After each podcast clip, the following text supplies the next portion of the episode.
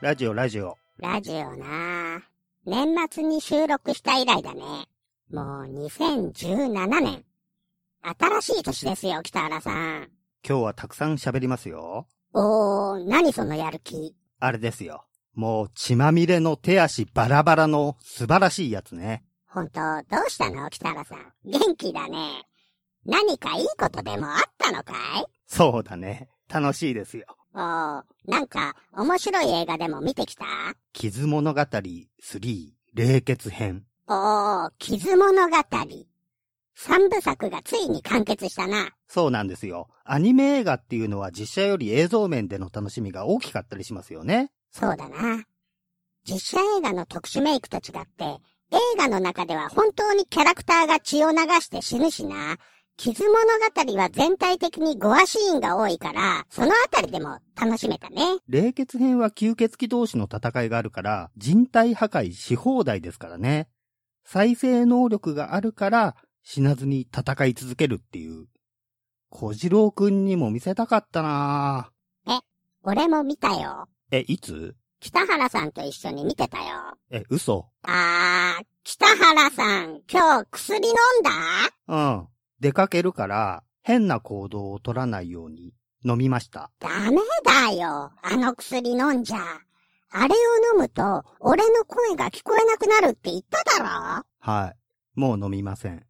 そうか、小次郎くんも一緒に見てたんだ。やっぱり、鉄血編、熱血編ときて、この最後の冷血編が一番盛り上がるよな。当然だけど。最初の方から泣きそうになりつつ見てましたよ。そこまでの感動作でもないだろ原作小説を読んでると先の展開も知ってるじゃないですか。それもあって、キャラクターの見えない心情もわかってるから。キスショットの気持ちがね。うん、キスショット。でもこれ、3部に分けちゃったから、前の2作とか忘れちゃったんだよな。どんな話だっけ？物語自体はシンプルですけどね。死にかけてる吸血鬼に自分の血を吸わせることで、助けた男が血を吸われたことで、吸血鬼の眷属になっちゃって、人間に戻るために戦う話。荒らぎこよみくんだな。友達がいない高校生。絵に描いたような真面目な優等生の委員長の羽川翼ちゃんと友達になるんですよね。後に猫に取り憑かれちゃう女の子だな。物語シリーズはまず化け物語っていう短編集があって、次の2作目がこの傷物語なんですよね。化け物語は5人の女の子が怪奇的なものに取り憑かれちゃって、それをちょっとだけ吸血鬼である荒らぎくんが助けるっていう話ですね。メンヘラ女5人の話だよな。化け物語は。それぞれ、カニとヘビと猿とカタツムリと猫に取り憑かれる女どもな。阿良々木くんは吸血鬼に取り憑かれてるわけですよね。キスショットなんとか。キスショットアセロラオリオンハートアンダーブレイド。年齢がこう、ちっちゃくなったり、大きくなったり、忙しい吸血鬼の子なんだよな。大きい時はもう、巨乳のエロい素敵なお姉さんでもうなんかもう、金髪でおっぱいがこう、たわわだ、たわわだおっがもう、素敵で、ああ、もう、巨乳、あ、ごめんね、北原さん。あの、巨乳がね、もうね、おっぱい大きいですよね。あれ、なに北原さん、冷静だね。まあいいや。化け物語では8歳くらい、ちっちゃくなってて、一切喋らないで座ってるんだよね。どうやら過去に荒らぎくんとの出会いがあって、荒らぎくんが人間でありながら吸血鬼の能力を備えているのはキスショットのせいだっていうね。化け物語から始まる物語シリーズは時系列のシャッフルを意図的にして読者の興味を誘導する構造になってますよね。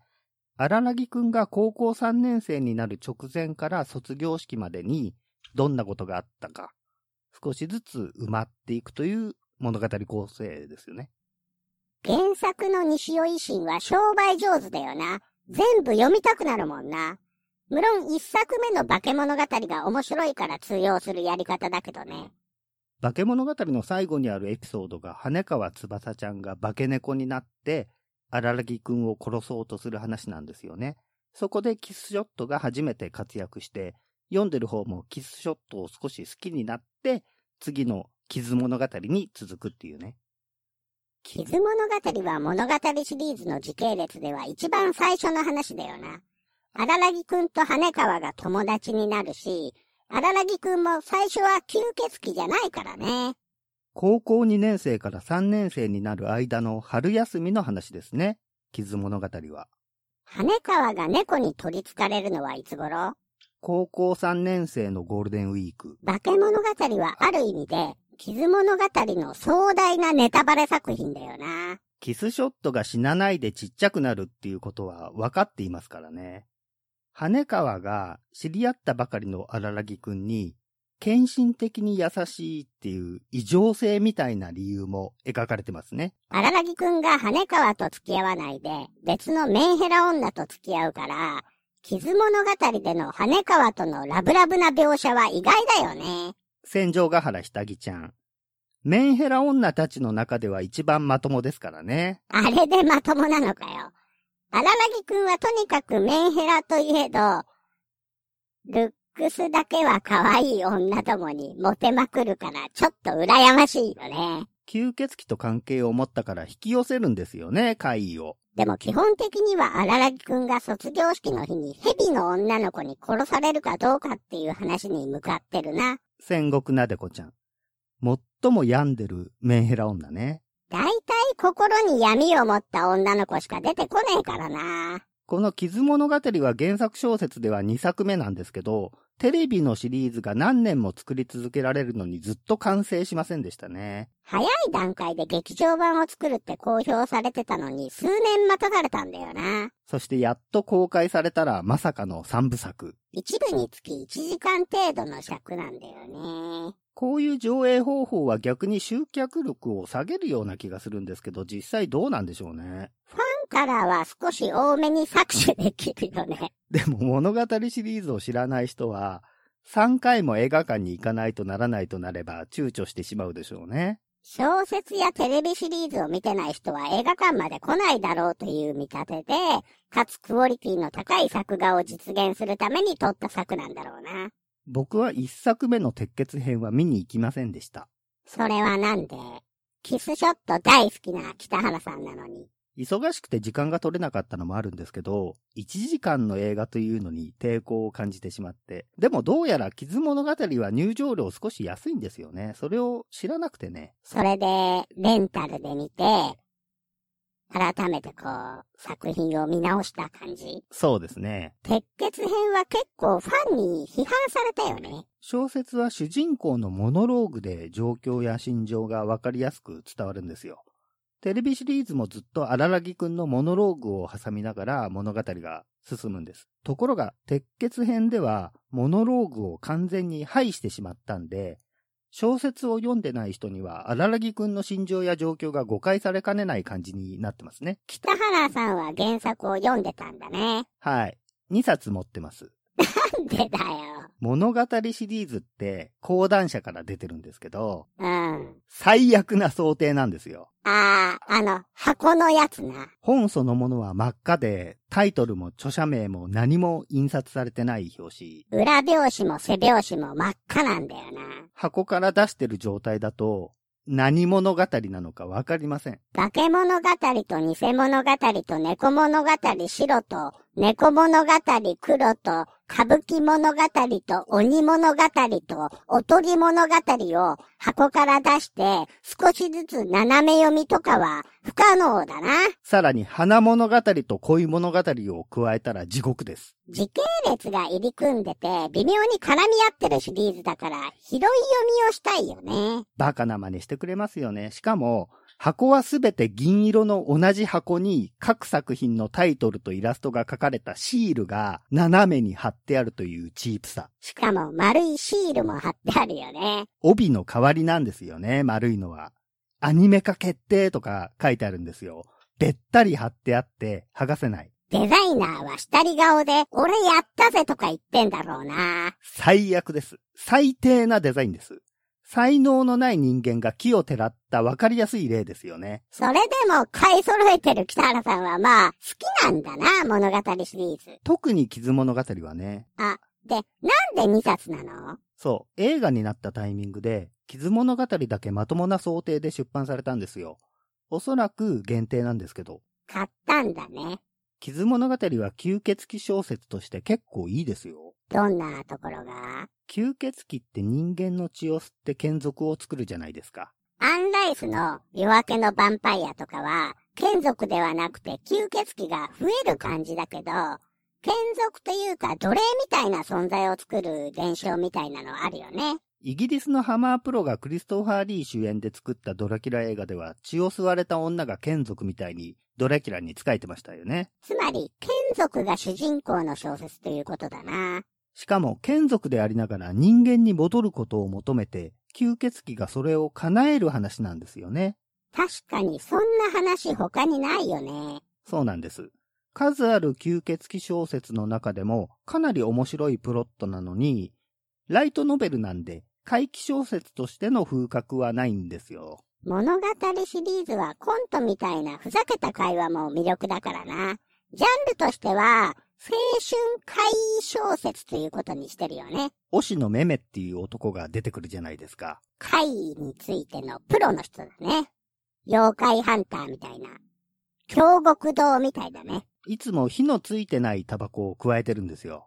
ああ、アニメでもそうだね。火をつけないよね、タバコに。荒らぎくんがなんで火をつけないか聞くとね、おう。そんなことしたらアニメ化できなくなるじゃないかっていうの。うんそだよね、西尾維新の小説は。つまり、傷物語執筆時点ではアニメ化になる予定はなかったんだな。推しのメメが使ってる携帯電話が京セラ製なんですよね。アニメ化のためとか言って。んそれは、京アニとかけてんのかな？僕も読んでてよくわかんなかったんですけど、そういうことなんですかね。結局、アニメを作ったのは、シャフトですけど。何？北原さん急にシャフドでこっち見てんの？空に顔を向けつつこっち見るのやめてくれる？すみません、つい。シャフトといえば、シャフト角度、シャフドですから。僕は、決め顔でそう言った。ああ、シャフドね。化け物語の辛坊昭之監督が多用する演出ね。でも、物語シリーズのアニメに出てくる携帯とかスマホは京セラが多いんだよね。そうですね。傷物語で京セラについて言及したから、その流れでそうしてるんじゃないですか？僕は決め顔でそう言った。傷物語の話に戻ろうよ。そうしましょう。僕は決め顔でそう言った。口癖うぜえ。そういうからにはせめて決め顔を見せろ。イエーイ、ピースピース。さっきからやってるのは、おののぎよつぎちゃんだろ偽物語に出てくる子ですね。僕は決め顔でそう言ったわ。歌舞伎物語からは言わないんだよね。西尾維新が飽きたというか、あまり面白くないことに気づいたんでしょうね。まあ、そういう適当な感じもいいよね。そろそろキスショットの話をさせてくださいよ。だから、そうしようって言っただろ。お前が話を脱線させたんだろ。話を脱線させる勇気。ああ、勇気と最後につければ、大抵のことはポジティブになりますよ。うん。え、何？俺はそれを否定した方がいいの？え？そんなわけないじゃん。勇気をつけるだけで意味合いが変わるわけないじゃん、言葉の。恋人に嘘をつく勇気。仲間を裏切る勇気。怠惰に暮らす勇気。負けを認める勇気。わあ、負けました。ポジティブに聞こえます。これは、八九時迷いちゃんだな。カタツムリの子。そうな。そういう感じの小説なんだよな、西尾維新。今の俺たちのように、話がなかなか進まないんだよな。終わり物語で荒らぎくんが死んでるってわかるまで30ページくらいこんな会話をしてますからね。もういいから、キスショットの話しろよ。おっぱいの話？それでもいいけどよ。すっげえ話を戻すと、モノローグを排したことでファンの間で批判されたんだろ？鉄血編。つうかまだ、鉄血編の触りも話せてねえじゃねえかよ。三部作だぞ。いつ話終わるんだよ。モノローグをなくしたことで不明瞭で観客に伝わらない部分ができてしまったんですけど、作り手の意図はわかるんですよ。おー。小説やテレビアニメにはない重厚な怪奇ムードを出したかったんだと思うんです。実際、不気味な音楽と緻密な背景美術を延々と描写することで、重々しい雰囲気を出すのに成功してるんですよね。映画版だから風格を出そうとしたんだな。3作目の冷血編では、モノローグが採用されてますよね。それでも映画の風格はあるんで、だったら最初からモノローグ使えばいいんじゃないかとは思います。うん。まあ、まあね、もう作っちまったものだからね、不満をね、並べ立てても仕方がないですよ。ね。で、映画のアバンはかっこいいよね。一作目の、鉄血編のね、アバン、アバンタイトル。荒木くんが学習塾の廃墟を何かに怯えたように屋上に向かうところから始まりますよね。背景美術がテレビシリーズと違って現実味がありますね。押野めめが住んでる学習塾の廃墟が、巨大企業のオフィスビルのような巨大さだけどな。生徒数数万人いたんでしょうね。あんな巨大な学習塾があったらすぐに廃墟になりますよね。少子化傾向のこの時代で。あの廃墟の中庭には、北欧神話のユグドラシルのように、一本の木が一階から屋上まで突き抜ける感じで生えてるんだよね。学習塾は無人だから静かで怖いよね。それで、荒木くんも汗かきながら屋上を目指すんだろうな。無人の街はテレビシリーズと同様ですよね。街に人がいても主要な登場人物以外は、背景の一部のように無機質に描くんだよね。生存戦略。Welcome to ロクローナイ Welcome to ロクローファイ I just a ロクローマン We just a ロクローバン俺たちは道なりに。走り続けてきた。北原さん。標北原識さんだらけのもうもうやめて。道をやめて。飛ばし続けて。北原さんやめてつまり主要な人物以外の人や背景を無機質に描く手法は、化け物語の辛坊昭之監督以前に、生原邦彦監督がすでにやってたってことだろそうそう。少女革命ウテナで。生存戦略とかロックオーバージャパンは回るピングドラムだけどな。少女革命ウテナも面白いアニメでしたよね。うん。当時は革命的な演出方法で驚かされたな。太鼓、完全、砂漠に孤独、空気、原子、因果律星、そう、土地の古樹体、哲学の退治、そして、月月点、水星点、金星点、太陽点、火星点、木星点、土星点、恒星点、原動点。さらなる、円環無限に果てなき、うん。一つの有機的な世界、原さん もうつの永久もうもうやめて北原さん北原さん歌わないで。うてな気持ちいいんだもん。そうだな。わかる。でも、傷物語の話をしてんだからさ。じゃんじゃんじゃんじゃん、絶対、運命、目視録、絶対、運命、目視録、修正登録、洗礼、名簿、死亡、登録、北原さん。北原さんもう、運もう、命、もうやめて。や目めてはい絶対、北原さん、やめて。はい。ウテナはもう、いいんだよ、もう。ああ、もう、こいつ。ね北原さん、ねウテナはやめてね。ちゃんとやろうね。目視くしもしもくくもしもしくしくも、じゃん、じゃん、じゃん、じゃん。目視くしもしもくくもしもしくしくも、じゃん、じゃん、じゃん、じゃん。目視くしもしもくくもしもしくしくも、じゃん、じゃん、じゃん、じゃん。目視くしもしもくくもしもしくしくも、じゃん、じゃん、じゃん、じゃん。目視くしもしもくくもしもしくしくも、北原さん、長い。長いから、もうね、よそう。カラオケでやろう、それはね。はい。えーっと、だから、映画版だから背景美術もクオリティ高いんだよね。人がいない巨大な建造物とかね。あの、ピストンとか、歯車が動くところとかね。すごいですよね。ピストン？歯車？あの、ウテナが自動車にトランスフォームするところ、あるじゃないですか。あそこのシークエンス、大迫力。だから、それは、ウテナの映画の話だろ。もう、やだよ。もう、うるさいよ、もう、北野さん。最後、ウテナと姫宮アンシーが、全裸で変な自動車で、ギューンってね。あれ、あれは、小次郎くん何？エロいの？あれは。もう、傷物語？傷物語？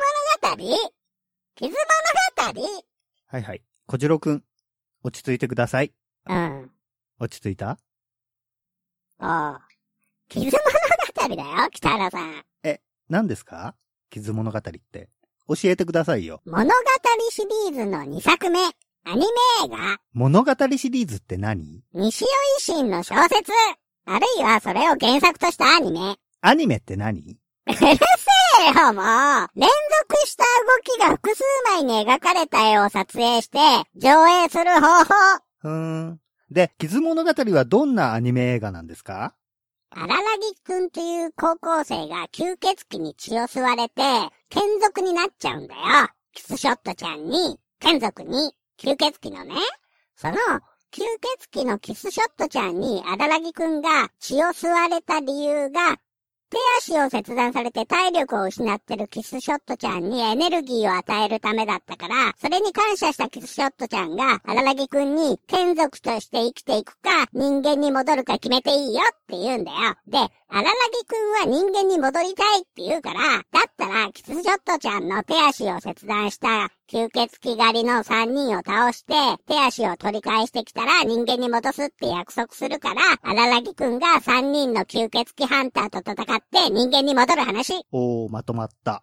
おー。概要はじゃあ、ウテナの話をしましょそういうことだけど、もっとあんだろ、羽川翼ちゃんとの友情っていうか、エロい初恋地獄編的なラブシーンとか、仲良くなった吸血鬼の恐ろしさを荒木くんが知ってしまうくだりとかよ。3時間を超える対策だぞ。う。あ、そんないろいろあるんだ。面白そうですね。お前、頭壊れてるんじゃねえのか？お前が見てきてテンション上がってラジオにしようって思ったんだろうが。うん。よく考えたら三部作とか長いなって。話すの面倒になっちゃって。わかった。簡単に、かいつまんで、さらっとやって、終わりにしよう。そうですね。荒木くんが学習塾の廃墟を何かに怯えたように屋上に向かうところから始まりますよね。あ、一瞬、騎士官。ずいぶん前にそんな話を、お前から聞いた気がするよ。屋上に着くとカラスが1万羽くらいいて、屋上を黒く埋め尽くしてるんですよね。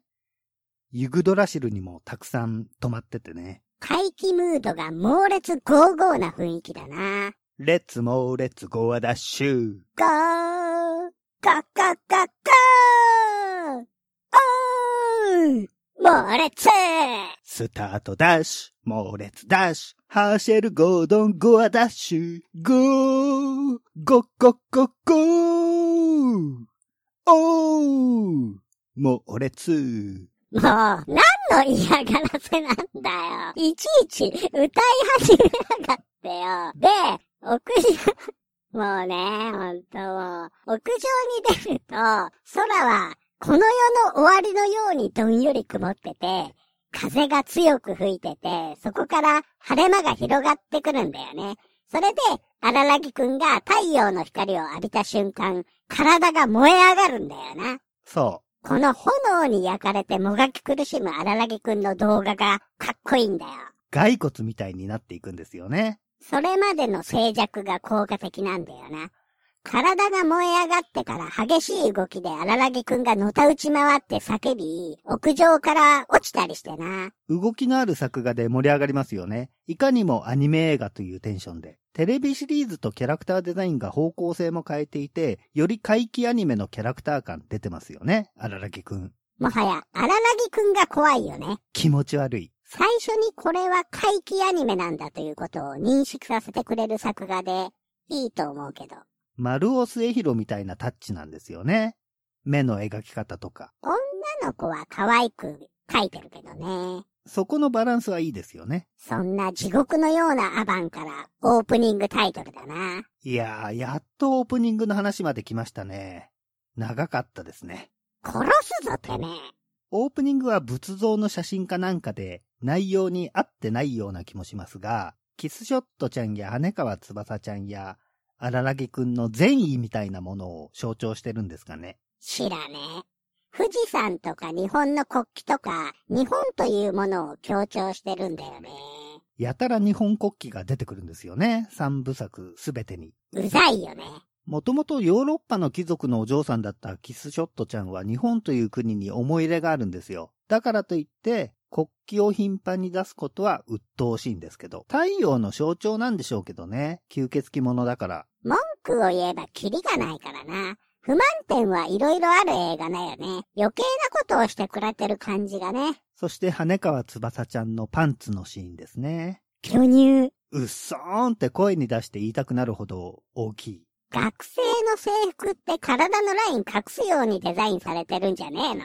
おっぱいっていいものですよね。お前、この世界におっぱいがなかったら生きていく意味がないって言ってたもんな。おっぱいしかない世界に暮らす自信があります。怖いわ、そんな世界。もうかつての峰不二子ちゃんとかキューティーハニーなんか普通の女の子ですよね。なんであんなことにしちゃったのかね。小説でも巨乳なんですけど、脱ぐと意外にもたわわだったっていう描写がありますね。映画だと脱がなくても超巨乳だと分かっちゃいますよね。女の子の胸が簡単に膨らむとは思うなよ。無念ですがそうなんですよね。仕方ないです。僕は女性の価値は決して胸だけじゃないと思ってますから。よくないですよ、すぐにおっぱいの話をするのは。お前が言うなよ。荒らぎくんが歩いてると、前から羽川が来てね。風で制服のスカートがまくれちゃうっていうやつな。髪の毛湯きながら歩いてたから、スカートを押さえることもできないで、目の前にいた荒らぎくんにはっきりパンツを見られるっていうやつ。パンツの表現も70年代のアニメに比べると随分リアルになりましたね。レースバリバリのパンツだな。パンツ見た見ないとか、それがきっかけで初めて荒らぎくんと羽川が会話をして友達になるんですよね。羨ましい。うん、羨ましい。あんな巨乳の丸くて、大きくて、たわわなウエストも細くくびれてて、しかも、しかもですよ、北原さん。優等生の委員長ですよ。そして、キュートなメガネっ子ですよ、もう。真面目な子なのに、あんなエロボディでも、巨乳でエロいですね。で、北原さん。でも羽川は頭おかしいから恋人にはしたくないかな。うーん、まあ、闇は深いよな。乳輪は大きいでしょうね。北原さん好きでしょ？大きい乳輪のおっぱい。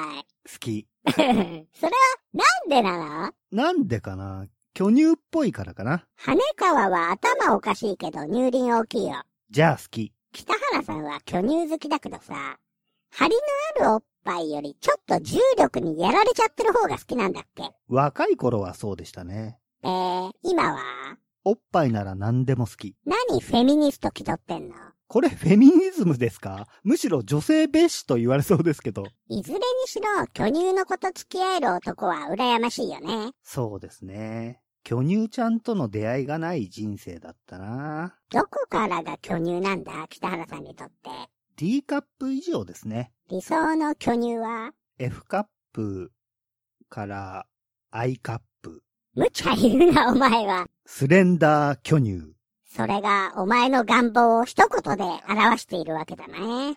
でもおっぱいは二次的なものですからね。やはり女性は優しくて気遣いがあって上品で従順で話が面白くて笑顔が明るくて顔が綺麗で肌がツルツルで髪がサラサラなら巨乳である必要なんてないですよ。むしろ巨乳でいさせてくださいって北原さんと付き合う女性は思うんじゃねえか？巨乳ならガサツで冷淡で性格ねじ曲がってて陰気な女でもいいですよ。すげえ。おっぱいとは偉大なんだな。北原さんにとっては、巨乳にこだわってたら一生結婚できませんよね。すでに手遅れだけどな。お前の年齢じゃ。そうですよね。結婚するチャンスなんか何度もあったのに。もう、映画の話に戻ろうか。羽川翼ちゃんは巨乳ということですよね。そうそう。他には何かある？羽川との出会いのシーンは撮影が素晴らしいんですよね。夕日で画面が黄色く染まってて、あと音楽がエロチックですよね。最初のキューティーハニーの楽曲みたいなやつな。パンツ見えてさらにおっぱいがたわわに揺れる描写があるので、エッチな雰囲気満載ですからね。巨乳だし。阿良々木くんは巨乳よりスカートがめくれて見えちゃったパンツのことが頭から離れなくなっちゃうんだよね。それで夜中近くになって夜遅くまでやってる本屋さんに優等生もののエロ本を買いに行くんだよな。メガネの女子高生のエッチな本ね。エロ本って懐かしいですよね。北原さんも夜中に買いに行ったりしたの？基本的に夜型なんで買いに行くとすれば夜ですけどね。時間帯は僕の場合関係ないですけど。男の人ってそういうエッチな本とかみんな買うもんなんですか？僕は買いましたね。女性と付き合うようになってからは必要なくなりますよね。うん。インターネットもあるからね、今は。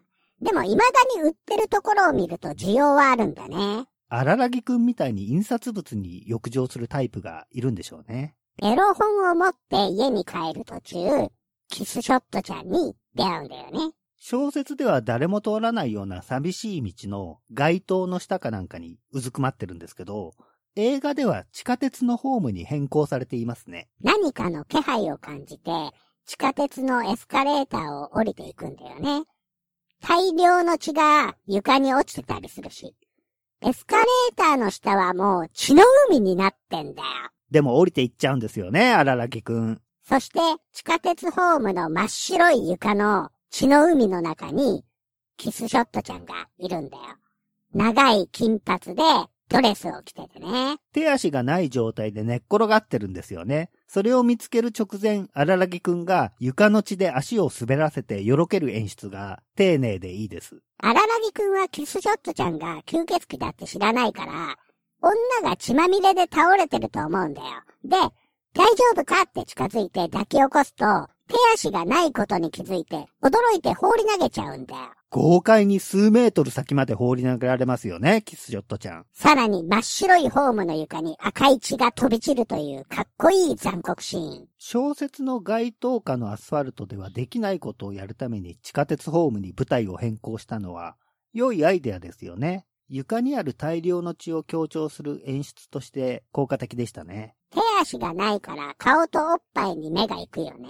手足があってもおっぱいには目が行きますけど、より見てしまいますね。巨乳小説では羽川より大きいとされてますよ。相当豊かだよね、映画でも。アニメって素敵ですね。思いのままの巨乳ちゃんを出演させられるもんな。リアルなおっぱいには到底叶いませんけどね。まあ、絵だからな。キスショットちゃんも乳輪大きいでしょうね。大きいよ。北原さんなら完全にやられちゃうね。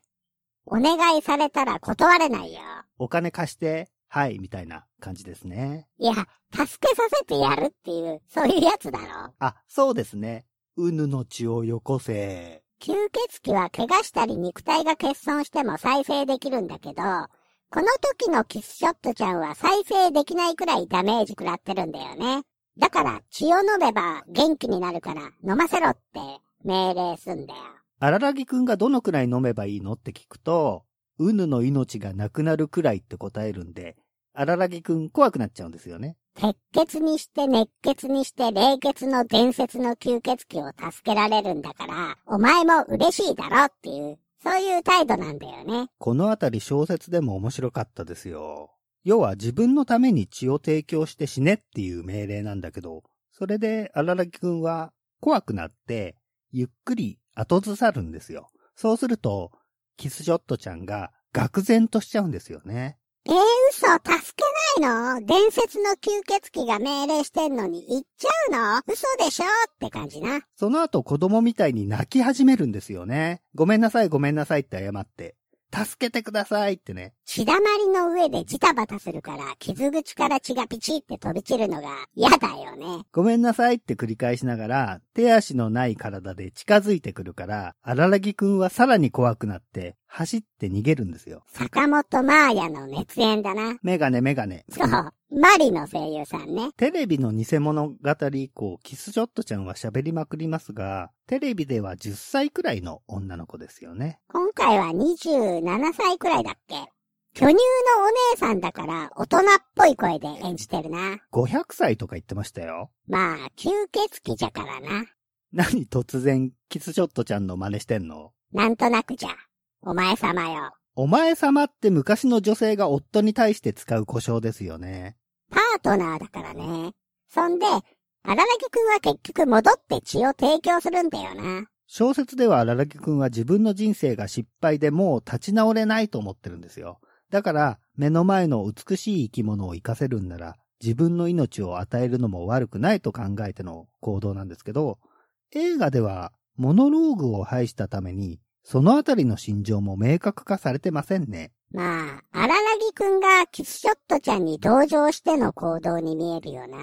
次の人生じゃもっとうまくやって容量のいい生き方をするって言いながら、キスショットちゃんのおっぱいに顔をうずめてますから、あんまり人生がうまくいってないと思わせはしますよね。おっぱいに顔をうずめるのは、助けを求めてる女性の弱みにつけ込んでるようで、卑劣な印象だよな。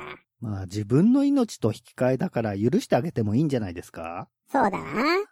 むしろ顔をスリスリするだけとは、謙虚に過ぎる気もするな。僕なら服を脱がせて、チュパチュパとかしますよね。全体を遠くから近くからじっくりと観察してからな。手で揺らしてみたりしてね。細かく振動させてみたりね。左右のおっぱいを寄せてみたり離してみたりね。左右別々に上げたり下げたりする感じでもみもみしてね。ちょっとギューって強く揉んだりね。乳輪に沿って舌を這わせたりな。時折ちょっとだけ乳首に舌を当ててね。で、乳首チューチューするよな。その間手は優しく背中や脇のあたりとか触ってね。お腹とか太もものあたりもな。指先で引っかくようにしたりね。首筋や耳にチューもしなきゃな。髪の毛をすくように触ってあげるのも割と感じるようですよ。強く引っ張るのはもっと後の話だな。数段階先の話ですね。えー、そろそろベロチューしてもいいかな。むしろいきなりベロチューでもいいんじゃないですか。あ、そうなの？どうせベッドに入る前にベロチューしてるでしょ。あまあそうか。もうベロチューでも指入れでもいいんじゃない？女の子の体質や付き合ってる期間とか寝た回数にもよるだろうけど。僕は入れてから長いので前期はそんなに長くしないですよ。たまにサプライズで延々前期したりもしますけど。そうだね。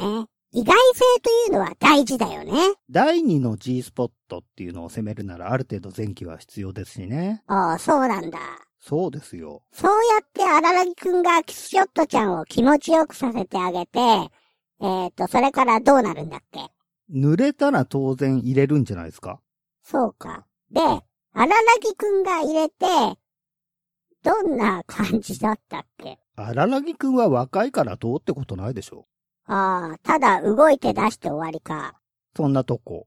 えー、それじゃ、キスショットちゃんかわいそうじゃん。年上の男とやった時に取っとけばいいんじゃないですか？そうだね。人生そこそこ長いしな。まあ、それでキスショットちゃんに血を吸われてしまうんですが、荒木くん死なないんですよね。死なない程度に血を残してくれるんだよな。うぬ一人分飲めば、当座はしのげるって言ってましたけどね。つまり足りないんだよね。だからちっちゃい子になっちゃうんですよね。荒木くんが目覚めると、ちっちゃい女の子が横に寝てるんだよね。なんだかわかんないまま屋上に出ると、体ドバーンって炎上です。冒頭のアバンだな。太陽光の下でもがいてる荒木くんをキスショットちゃんが助けに来てくれるんですよね。あのシーンは感涙ですよ。ちっちゃい子が頑張って日陰に引っ張ってな。キスショットちゃんがすごく強い吸血鬼だから、眷属である荒木くんも太陽光で体が燃えても再生をするから死なないんですよ。でもずっと痛い熱い。瞬時に肉体が再生するという吸血鬼は、これ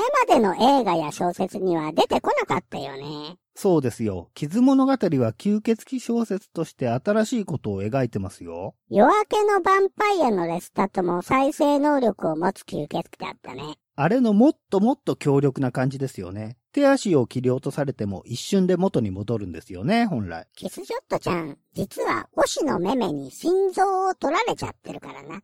だから吸血鬼ハンターにも手足を切られちゃったんですよね。鉄血編は一作目だからあまり盛り上がらないよね。一番盛り上がるのがキスショットちゃんに血を吸わせるくだりで、あとは荒らぎくんが燃えちゃうところですよね。その後は荒らぎくんが吸血鬼ハンターの3人と出会って殺されそうになるところくらいですか？推しのめめ登場だな。化け物語で荒らぎくんを常に助けてくれて、怪異の説明もしてくれるかっこいい怪奇おじさんなんだけど、化け物語の最後に、直江津町から出て行っちゃうじゃないですか。突然いなくなっちゃうよね。